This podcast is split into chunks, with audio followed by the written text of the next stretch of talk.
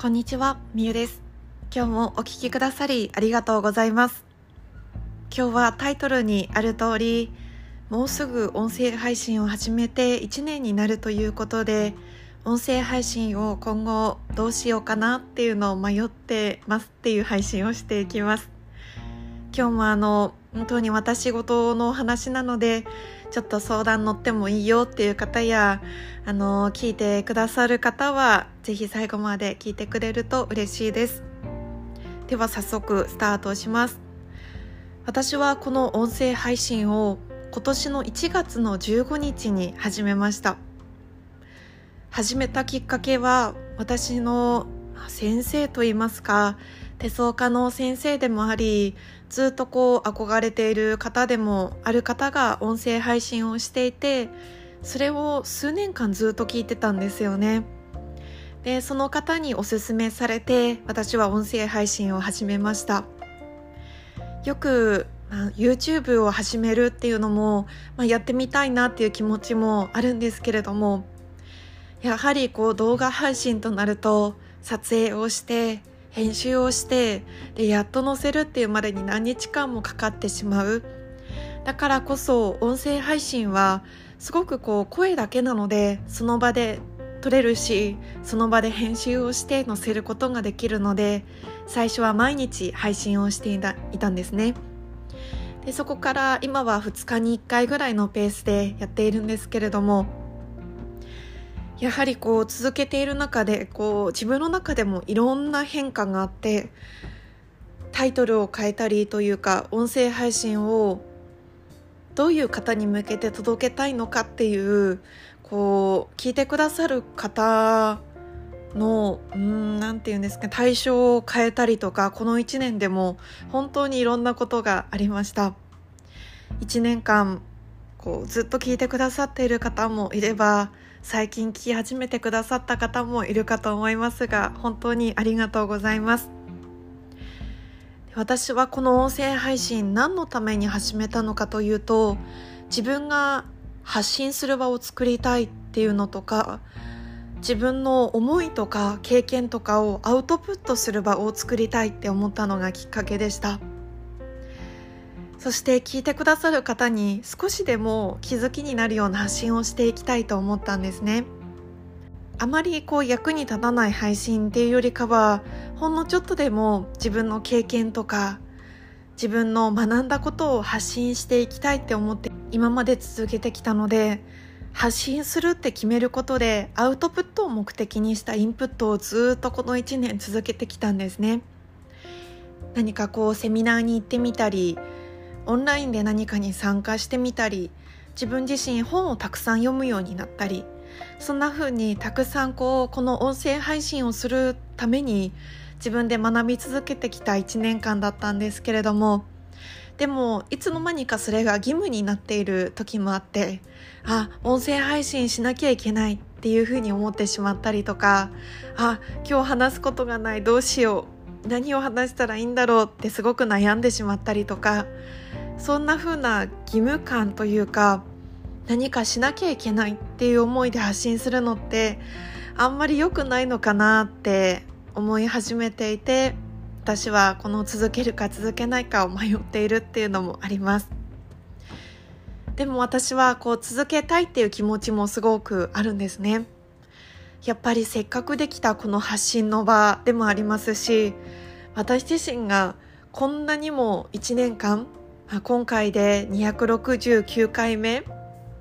ということでインスタグラムも数年間続けてはいるけれども毎日とか2日に1回って決めてるわけじゃなく、まあ、載せたい時に載せるっていうような感じだったので1年間ここまで続けるっていうのができたことにも自分自身すごく感動していますしやっぱりそういう続けられてきたことをパタンとこうやめるのではなくて少しペースを落としてでも続けていきたいなっていう気持ちもあります。ただその反面私が今後やりたいこととか活動していきたいことが現時点でもたくさんあるんですね。そして環境も変えたいっていうか来年は環境を変えることもあります。だからそれに向けてこう一点集中させたい。もしくは一点集中させた方がなんかこううまくいくんじゃないのかっていう思いもあることから迷っています。私の音声配信を聞いてくださっている方ってどんな方なんだろうって私はこう目には見えない存在なのでいつもありがたいなって思うとともにどんな気持ちで聞いてくださってるんだろうとか私の配信ってちょっとは気づきになってるのかなとか2日ぐらい前にしたように私の日常とかくだらない話と言ったらあれですけどそういうのも聞いてくださってんのかなとかなんかそういうふうにいろんなことを考えるんですけど聞き始めてくださった方との出会いってすごく大切にしたいなと思っていて本当にまだまだ本当にあの少なくはあるんですけれども視聴者さんというかリスナーさんっていうのかなっていうのはあのいらっしゃっていて私の音声配信を聞いてるよって言ってくださってこう DM でくださる方もいらっしゃるんですけれどもそういう方とのつながりも今後も大切にしていきたいなっていう思いもあります。うん、本当に迷ってるんですよね。1年をめどに1回辞めるのかそれとも2日に1回よりかは少なくなってしまっても続けていくのかもし続けていくのであれば私は音声配信のタイトル配信の方向性を変えていきたいなっても思っているんです今は夢を持つ大人のためのラジオとして配信をしているんですけれども私がまたこの1年の中で前半と後半であの分か分けたんですよねタイトルも。でそんな感じでまた変える、うん、時期なのかなっていうのは私の中で変化としてありましてもっとラフにもっとカジュアルに私自身も配信しやすい内容でそして聞いてくださっている方はなんか